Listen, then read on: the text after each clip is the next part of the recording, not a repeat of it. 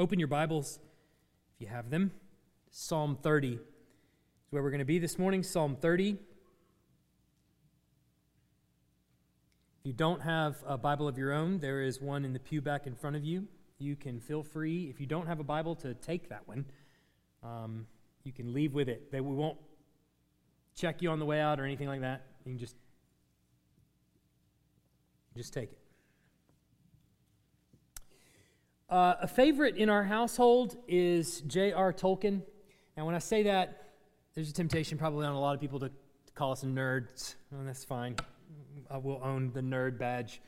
My boys, uh, a couple years ago, we, I read them out loud. Uh, I, I, tend to, I like to read books out loud to them, and, and we started with The Hobbit, and uh, they love that one. And so then we went to the first book of Lord of the Rings. They, they liked that one, and then we got into the second book of Lord of the Rings, and they're starting to like that one too. And, and it's a, it, it, Tolkien's a favorite of ours. The way he tells stories and his, the way he, he develops the, the narrative is just, is just wonderful. He, he coined a phrase back in the, or a term back in the 1940s called eucatastrophe. You've heard of it? Eucatastrophe. It's the point in the story where the main character is at his absolute lowest.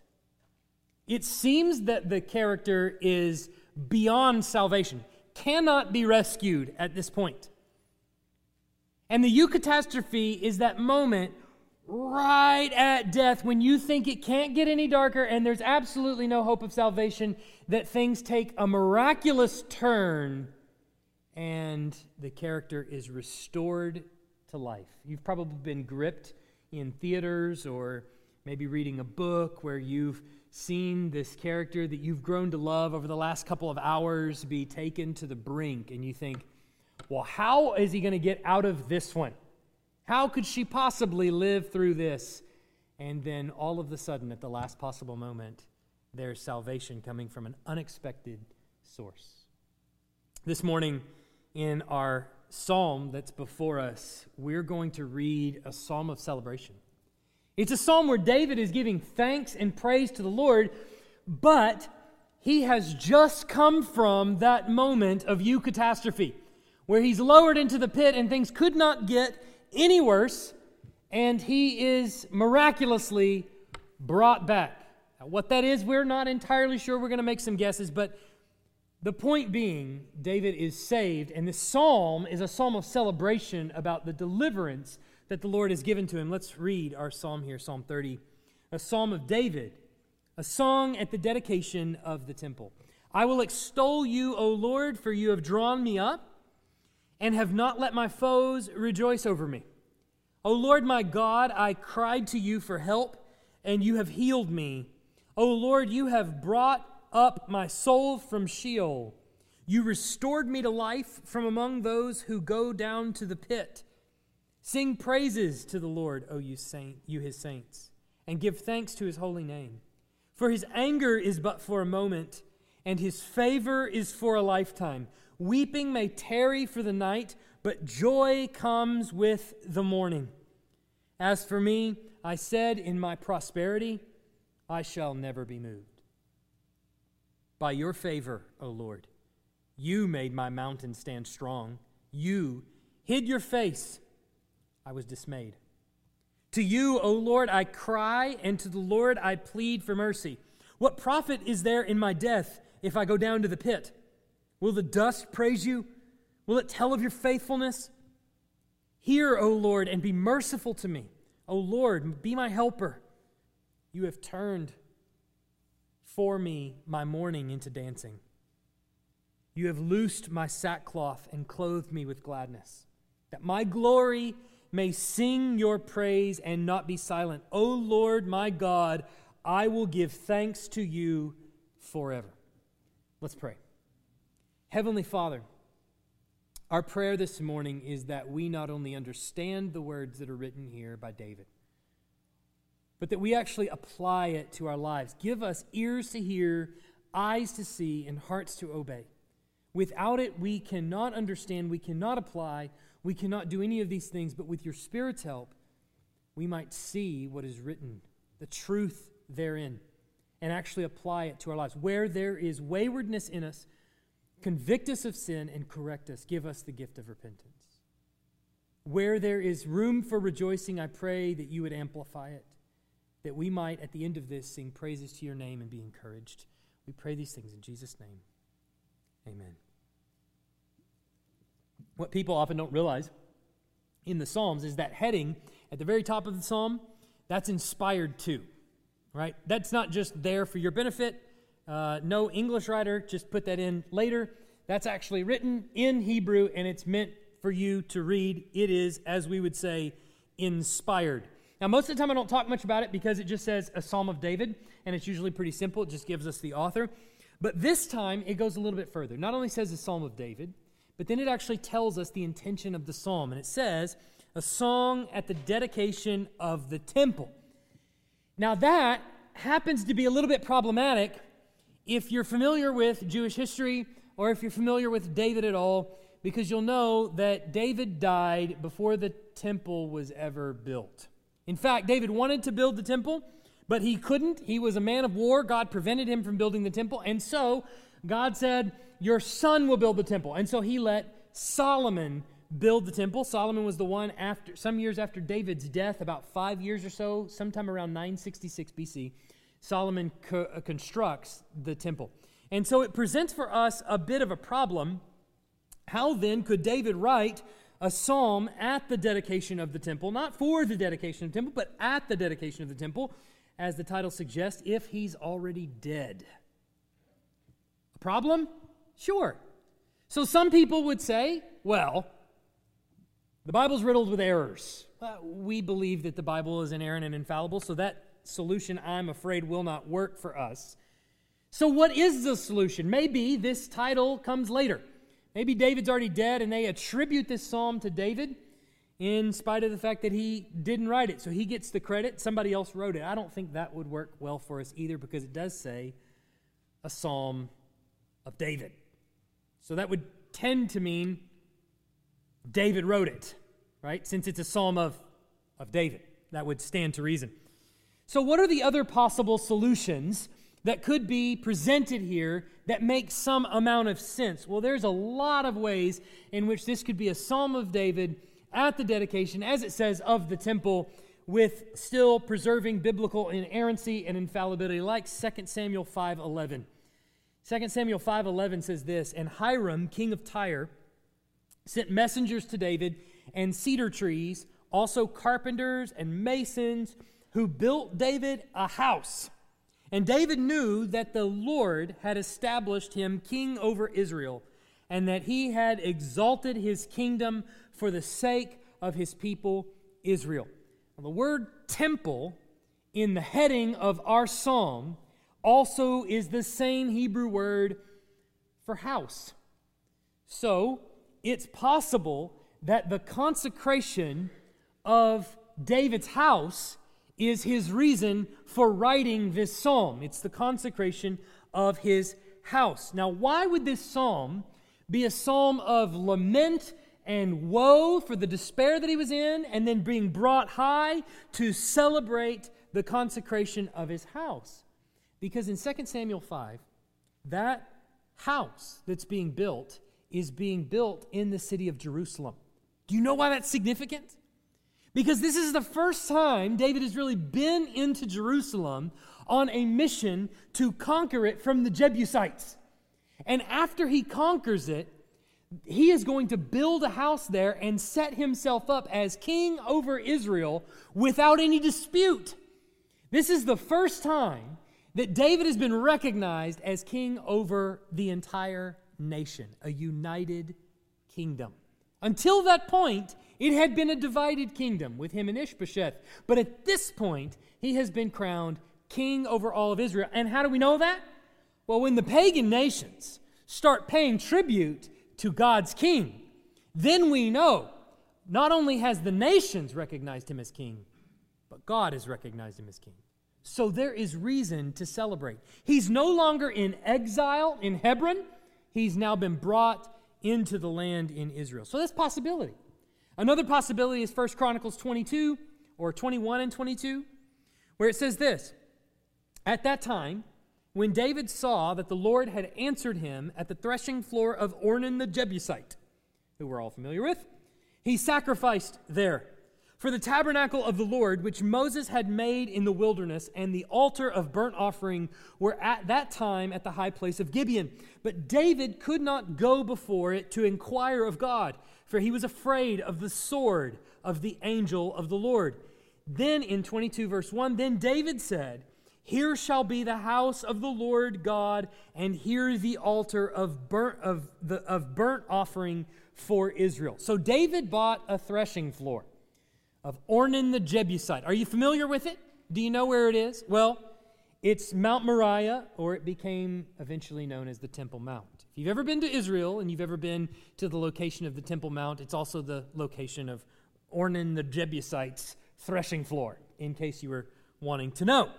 And so David, soon after this passage, calls for Solomon to there build the temple. So it's possible that this psalm could have been at this moment in David's life, where he was brought low and actually brought to a point where he could give praise to God by building a temple or setting it to be consecrated, giving Solomon the permission to build the temple. The sacrifice there was to make amends, so to speak, for an offense that David had in counting his people. David had, been punished by God for counting his people, and this setting up the temple and buying the floor of Ornan the Jebusite was set up so that he could actually bring sacrifice and make amends for the sin that he had done. Now, there might be some other possibilities in David's life, but the point is that there are plenty of places that could make this a logical place for this psalm. Now, all of that seems like it's not really important, it's just background information.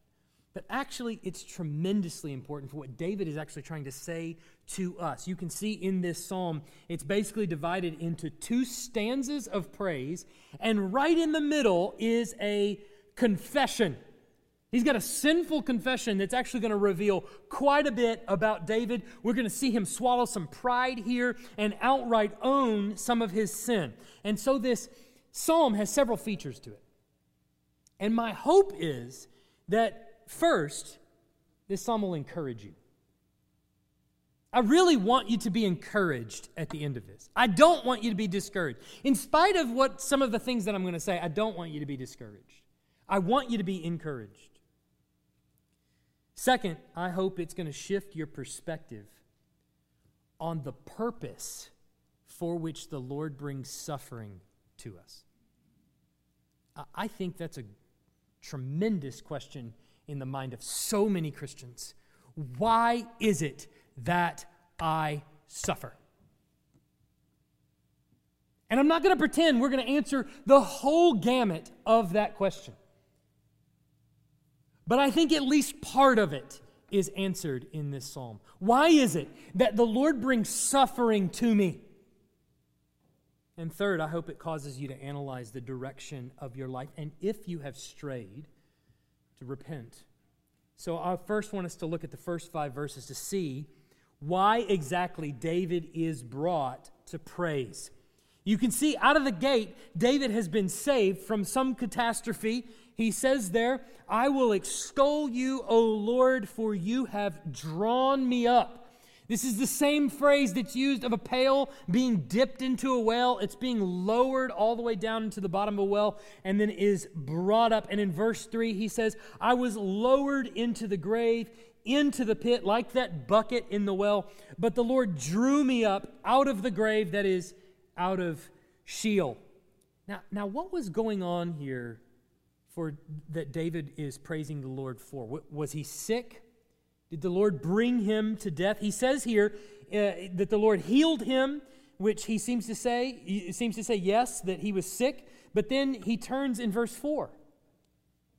Now that he's been healed and he commends the assembly before the Lord, look at verse 4. He says, "Sing praises to the Lord, O you his saints, and give thanks to his holy name, for his anger is but for a moment."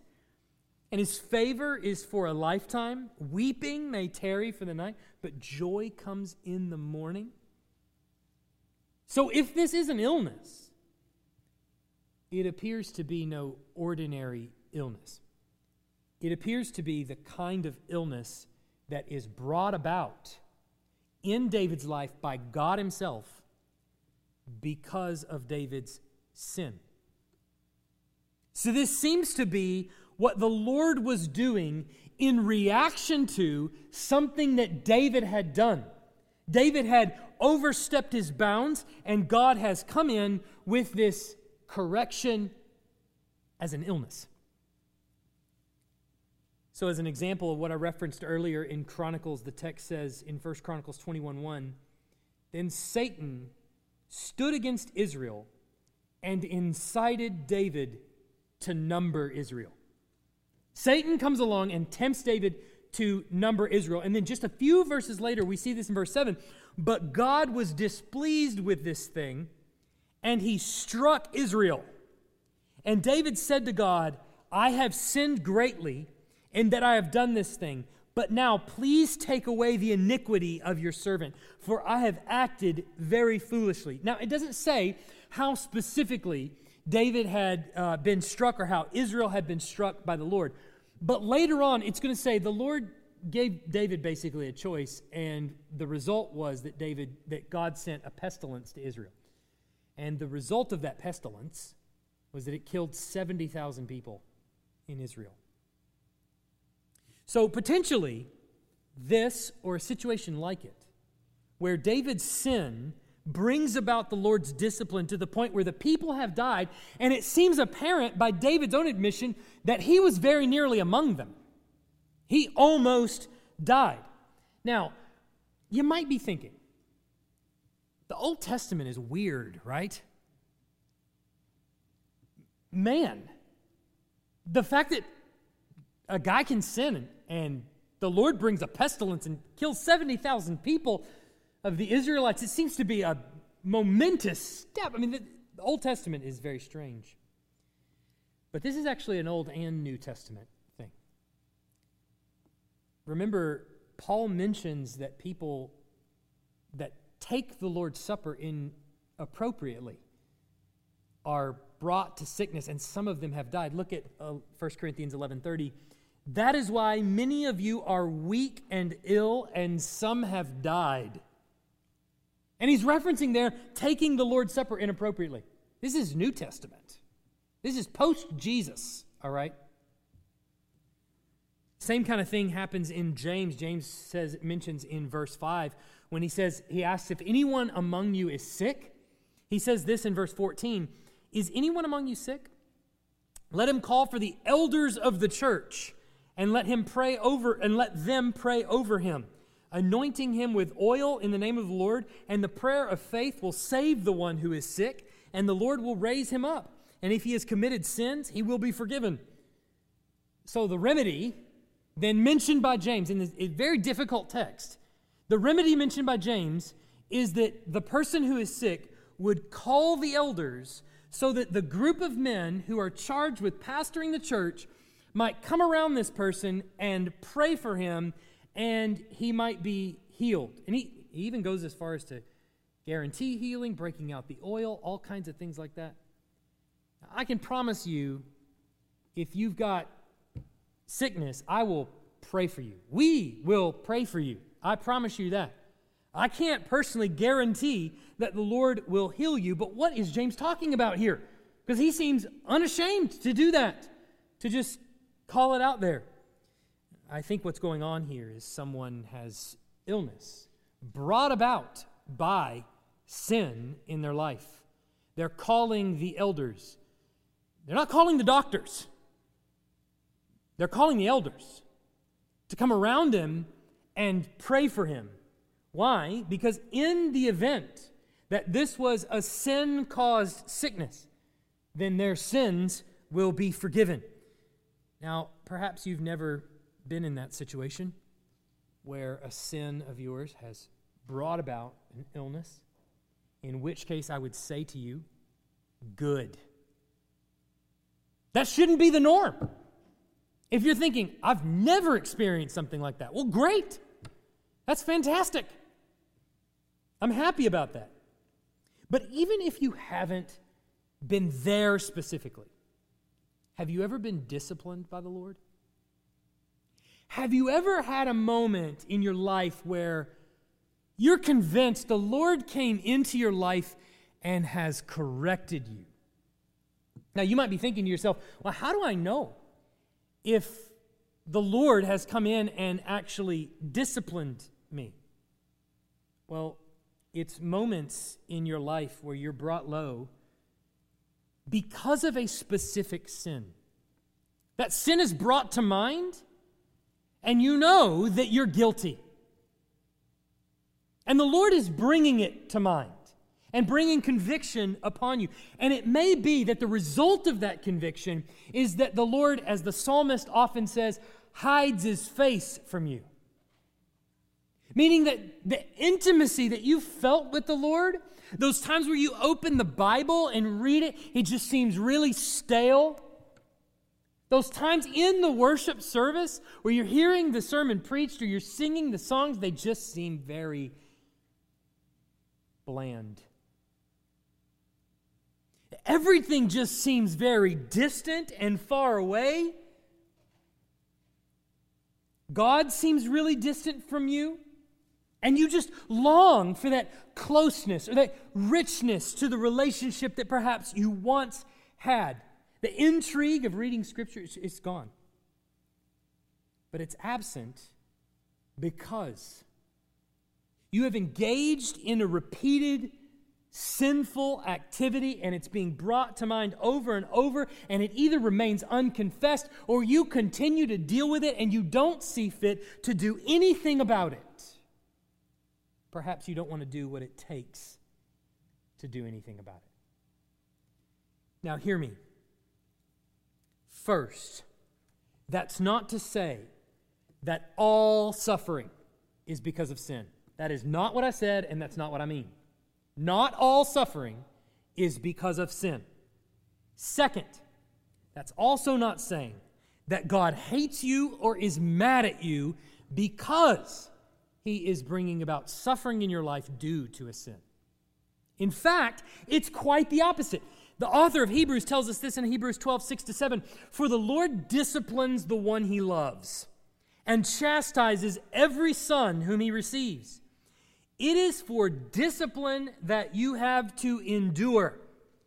God is treating you as sons. For what son is there whom his father does not discipline? He's telling you it's precisely because he loves you that he's bringing about discipline. You mean it's because he loves me that he's hiding his face from me? Yes, that's exactly what I mean. It's because he loves you that he's hiding his face from you. So let me ask Have you ever been there? If so, you might be wondering why is this the way the Lord has chosen to get my attention? Why is this the way he gets David's attention? Why is this the way he still gets my attention now? Hiding his face from me, or even going so far as to bringing about suffering in my life. Why is it that he does that? Well, David actually answers that here in the psalm. And the first reason he says is for humility. He does it for your own humility. David tells us exactly what's going on. Look at verse 6. As for me, I said in my prosperity, I shall never be moved. Now, do you know why that's an important phrase there? I shall never be moved? Because it wasn't 20 Psalms earlier. In Psalm 10, verse 3, David says this For the wicked boasts of the desires of his soul, and the one greedy for gain curses and renounces the Lord. And then three, verse later, three verses later, in verse 6, he says this He says in his heart, I shall not be moved. Throughout all generations, I shall not meet adversity. So, the reason that's important is because David, it seems, has not listened to his own advice. Or perhaps Psalm 10 is because he got to this point. And then he wrote Psalm 10 later. That's also possible. But the point is, he's advised against it, and he has become the object of what he has advised against. And what does he say the catalyst of it was? He says the catalyst was his own prosperity. What a devilish trap prosperity is for every single one of us. See, we often think of poverty as a trial, and we don't think of prosperity as a trial. They're both trials. Prosperity is a trial because it lures us into a wicked snare. And we might think any number of the following things. One, we have all we need. If you don't think you've fallen into this snare, when's the last time you asked God for daily bread? Jesus commands us to. Why do we not ask for it? Because we have all we need. Our pantries are stocked full. We have all we need. Why rely on the Lord to pay our bills? I have a good job. I have a savings account. I can pay a water bill. I don't need to rely on the Lord because I have all I need. Second, we become enthralled by toys. I know I'm not the only one that's got a Prime membership. I know I'm not the only one that feels just a, even a twinge, admit it, a little twinge of excitement when the UPS man comes to the door. Perhaps you've forgotten what you ordered. Huh? Am I the only one? I know I'm not. Can I get an amen? You walk to the door, you open it, and you're like, ooh, I forgot what it is. What is it? Give me the knife, give me the knife, give me the knife. Toilet paper. You get a little disappointed when it's nothing, right? Uh huh, I know. We become enthralled by toys. And the older we get, the more expensive our toys get. But we become enthralled by them. Three, we use it to peddle our influence. We use our prosperity to peddle our influence. Church doesn't like, uh, church doesn't do something that I like. Withhold. Why do we do that? Because we think it's ours. We think it's ours. I earned it, and I'll use it to peddle my influence, to show how disgruntled I am. Number four, we think our hard work got us here. Our hard work got us here. I work harder than everyone else. I'm smarter than everyone else. I went to school and applied myself. I picked myself up by my own bootstraps. I came from poverty and now I have wealth. And why? Because I did it. I earned it. I am the epitome of the American dream. This is the very trap David fell into. Among everyone else around him that may be wandering in squalor, he's the epitome of wealth. God selected him to be king. Why? Maybe it's because I'm so good. Maybe it's because I have a heart that really seeks after the Lord. It's the same trap that the children of Israel were warned about in Deuteronomy 6, verse 10. And when the Lord your God brings you into the land that he swore to your fathers, to Abraham, to Isaac, and to Jacob to give to you, with great and good cities that you did not build, and houses full of good things that you did not fill, and cisterns that you did not dig, and vineyards and olive trees that you did not plant, and when you eat and are full, then take care lest you forget the Lord who brought you out of the land of Egypt, out of the house of slavery. It is the Lord your God you shall fear. Him you shall serve, and by his name you shall swear. David says that it was his it was in his prosperity that led him to believe that he would never be moved. But now he understands in verse 7 that it was only, he says, the favor of the Lord that had put him in that place. I'm mistaken. It was actually the, your favor, O Lord, that put me in that place. And so when the Lord took it away by throwing him into a pit or bringing about suffering, or maybe even bringing him very near death, or at least some sort of despair, David realized his sin and cried out to the Lord for help. But it's precisely at this point that David is driving at about the dis- discipline that the Lord has brought to him. What was it for? It was for his own humility. It was that he might be brought low. And that's not different from the Old Testament to the New Testament. Its purpose is to bring us to the point where we actually plead to God for mercy, as David says in verses 8 to 10. We live in a world that would bristle at the thought that God inflicts pain upon his children to make them beg for mercy. And I want to put it like that to show you how stark and how drastic that measure is. But we live in a world that would bristle at that. That's not the kind of God I believe in. Surely God would never. That's not the kind of God I want to serve a God who would inflict pain and suffering on his own children in order to make them beg for mercy. But that's primarily, I think, because we don't understand the gravity of our own sin and what it's actually doing, and that it will never satisfy us. Nor do we understand the purpose for which we were created, and that is to worship the one who is truly worthy of worship. You were created for that purpose, and that is the only thing that will fulfill you. And the sin that promises satisfaction on the front end will never give you fulfillment on the back end. Do you notice that? That going into sin, everything on the front end promises you this is going to be great. And then on the back end, it falls through your hands like sand through the hourglass if we grasped truly the sin and the magnitude of the sin that we're being disciplined for, and if at the same time the clouds were just parted and we got just a glimpse behind the curtain at the glory and majesty of God Himself sitting on His throne, I think at that point we would get it.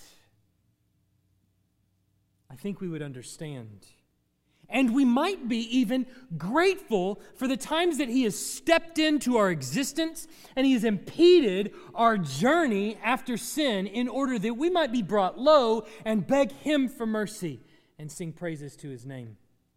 When a child begins to crawl and walk, as parents, you have to baby proof your house. Right? My kids once stuck a fork or tried to stick a fork in the light socket. I, I don't know why they know how to do this. You can give them a knife or a fork, and they immediately walk to the light socket as if they know exactly what will kill them. And so Grayson comes running around the corner and goes, Mommy, it boinged him. That's all he could say. It, it boinged him. And Andrew's standing there with a fork. to this day, we don't know what happened, but he just walks in circles. And um, Only when it rains, though, so it's fine. no, but when a child. When a child is, is young and they start to walk and crawl, you have to baby proof your whole house. You have to put the little bumpers around the fireplace. You have to put the little plugs in the, in the plug so it doesn't boing him. And, and, uh, and, and then at that moment, you, you then pack him up and you take him over to somebody else's house that has much older kids and you realize, oh, goodness gracious, their house isn't baby proofed anymore. And so mom or dad spends the entire time walking around with the kid around the house, following them around, making sure that they're not getting into trouble. And the kid thinks this is a fun game. Now mom and dad are following us around, and, and like, I don't know why, but this is great. Until you slap something out of their hand. Or you take them and you move them away from something that's going to cause them harm. Then all of a sudden, that becomes the only thing that they're interested in. The rest of the world is shut out, and that's the only thing. And you spend all day moving them back and forth and trying to put this thing up and unplugging all the lamps and everything like that. There is another alternative. Now, I want you to hear me. I'm not recommending this. This is not official counsel. This might be what you call old school parenting that I may or may have not used a time or two. And that is, they encounter something just a hair dangerous, and you let them experience the danger of said thing. Mom and dad sit on the couch comfortably, talking with their friends, while the baby reaches out and touches it and realizes, oh, the fireplace is hot. Now, it's baby proofed. Now, I'm not recommending that, all right? Officially, I'm not recommending that. But I am saying it kind of works sometimes, just, right? So often, we want to jab a fork into the light socket of sin. And we enjoy the charge that it gives us. And very occasionally, God may just sit on the couch and give you just a tiny glimpse of what your life might be like if He were to just let go. What would it be like if I just plunged it in all the way? What would it be like if I just held on for all I have? Maybe, just maybe, David being brought very near, maybe literal death. You might be have an illness being brought near to literal death. Maybe it might be something like depression or anxiety or merely that kind of staleness of the relationship. Whatever it is, perhaps the Lord is giving you just a glimpse of what a life without Him might be like. Perhaps He's given you that just peek behind the curtain at utter hell. And if you've ever suffered through depression, I can tell you, feels like literal hell. Perhaps it's just that moment. Now, I didn't say all depression or all anxiety or all suffering is because of your sin. I didn't say that. But in some cases, there are sins that are coming to your mind for which you know you're guilty. And you aren't doing what is necessary to turn away from it. You aren't cutting off a hand, gouging out an eye, cutting off a foot, as Jesus says. You are limping along able footed. You're not doing what is necessary to be brought low so that you might be first and foremost, uh, uh, the Lord might be first and foremost in all your considerations. You're not telling anybody, keeping it in. Because what would happen if they found out? But you might be in a worse situation.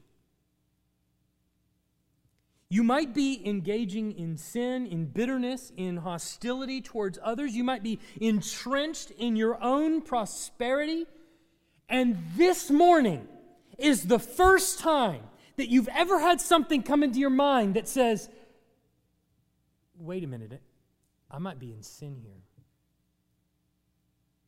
In which case, that's fantastic. That's great. Do you realize that if that thought has come into your head, and if you're identifying a sin in your own life, that it is the Lord calling your attention to it? It's a shot across the bow. It's illuminating for you for once the sin that's in your heart. One of two things might happen to you at this moment. You potentially could get up after this is over and leave and go on your merry way. And you might never remember that. You might say, it was brought up, I think, I just sweep it under the rug. Who really cares? You go away, you forget, you have lunch, you do all the things that you do on Sunday and Monday and Tuesday, and you don't ever bring it to mind again. And it's never brought to your attention again. Or, those convictions might sit on you. They might bring you down to the lowest that you've ever been before, where you have to eat a ton of crow, where you have to confess all the sins. You have to tell people that you're really uncomfortable telling.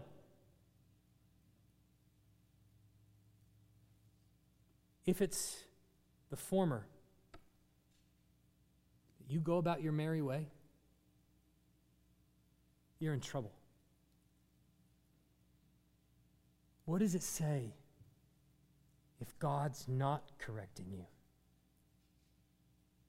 If it's the latter, where you're brought low, praise God.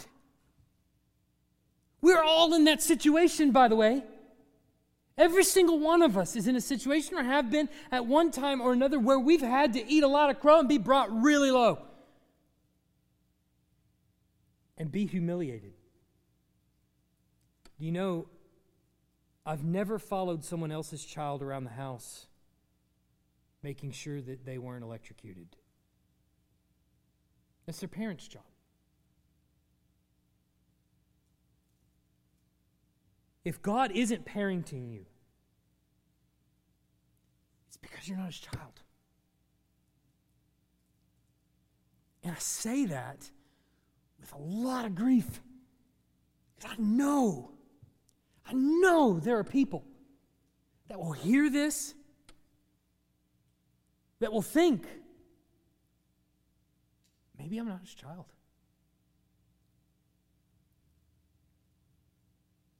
It's to make us humble. It's the reason he brings pain sometimes, but also happiness. Also happiness. Look at what he says in verse 11. You have turned from me for me my mourning into dancing. You have loosed my sackcloth and clothed me with gladness. What if I told you that God actually wants you to be happy? Now, that sounds like a message that is perfect for the generation we live in, is it not? God wants you to be happy. Don't we live where millions of people are telling everyone, God just wants you to be happy? The difference is that the world is peddling a kind of happiness that is however you define it. That's what the world means by happiness. God just wants you to be happy. And that happiness is however you define it. If it feels good, do it. But that's not the kind of happiness that David is actually describing here. He tells you what kind of happiness it is, and it's not that. He says, You have turned for me my mourning into dancing. You have loosed my sackcloth and clothed me with gladness. From my prosperity, and I shall never be moved, to you have clothed me with gladness. Do you see the difference?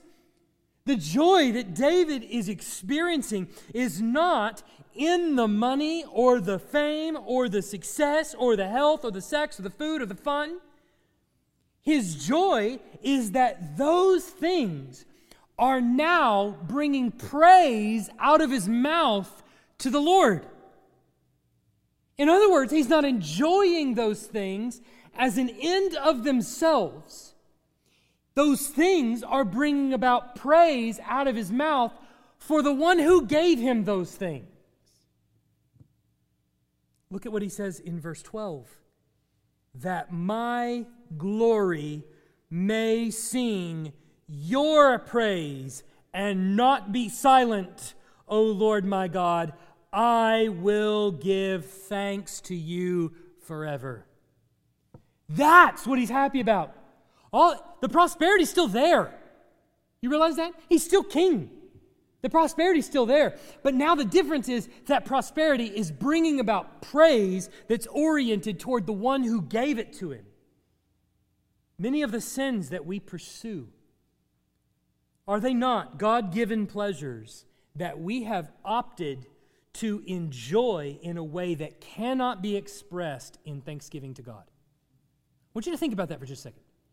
Many of the sins that we pursue, are they not pleasures that are God given that we have co opted or stolen to celebrate for ourselves? And that can't be used as an expression of thanksgiving to God.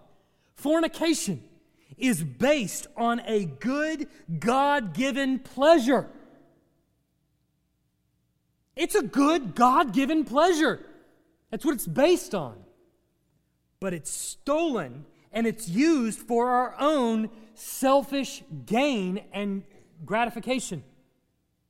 But don't get distracted from the fact that God has given you a gift to be enjoyed within the confines that He has given it to you in. And when it's enjoyed within those confines, there is much celebration and joy because at that point you are experiencing sex to the fullness within the confines of marriage. He has done that, by the way, for your good and for His glory, for your happiness and for His glory. Our culture struggles to define what consent means. And God, thousands of years ago, has given it to you. And He called it marriage. Why is it that the culture can't find happiness there? Why is it that people are accused of rape and all kinds of other things? Because they've got it twisted. They're not listening to the one who gave it to them, but they're enjoying it nonetheless, quote unquote. Gluttony is based on a good, God given enjoyment of food. He didn't have to make it taste good. He could have just caused it to end the hunger. You realize that? We get a stomach pain when we get hungry, which some of, some of us are. I get it. But he didn't have to make it taste good, and he did. He gave it for your enjoyment. But then we co opt it with greed and, and fear that he's not going to provide anymore or whatever, and it causes us to be gluttons for food, and we celebrate the food as an end in of itself, and it doesn't bubble up into praise to the Lord who gave it to us. God has provided you, Christian, with a world that has resources aplenty, and they're meant for you to enjoy because God wants you to be happy.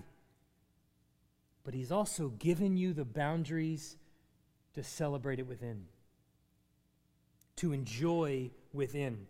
And this is the purpose for which God brings us low. You see that? That's the reason he brings the suffering. The reason he brings the humility to us is so that we can turn at the last moment on the brink of collapse. We can turn and realize that it's him that brought us low and it's him we should praise and celebrate. And it's then that we experience joy to the fullness. It's not just a eucatastrophe. God is creating the eucatastrophe. In fact, you might call him the eucatastrophizer. The one who does eucatastrophes. He's in the business, in other words, of doing you eucatastrophes. Had to use the sermon title at some point, right? He's the one. He's the one who's disciplining you, who's bringing you low, so that, as the writer of the story might do, he show the true redemption that you have in Christ when you learn to celebrate the goodness of the world around you within the confines that he's given to you. Let's not forget, this is the same God who brought his own son to the point of death, not just to the point of death, through death and out the other side at the moment where we thought it couldn't get any darker, those three days when God the Son was in the grave is about the darkest days in human history. And what happened? But that he rose from the dead. And he has promised to do the same thing to you, Christian. That you're being brought low, even into death, even being put into a grave is ultimately for your good and for his glory. Question is Is your life testifying to the great eucatastropher? Is that how you live your life? Celebrating the one who does eucatastrophes? Are you using money or sex or food or possessions in a way that does not please God? If so, repent. Is praise of God always on your lips, or is it a constant refrain of griping and complaining? If so, repent. If you want to celebrate the one who brings the dead to life, then let praise always be on your mouth because it's a testimony to what he has done. Let's pray. Heavenly Father, we ask you, Lord, to forgive us. Where we overstep our bounds, where we grumble and complain, where we do things we ought not, we pray for forgiveness. Father, we also pray that every person in here who might have realized sin would not sweep it under the rug, but would confess it, would come to you completely open, bringing every sin that they know about that they're guilty of. And would you, as the father to the prodigal son, run to them, hug them, welcome them in, and show them mercy? I pray that for every one of us, even if we're not currently in that position, we have been or will be. And I pray for us too that you will show us mercy. Pray these things in Jesus' name.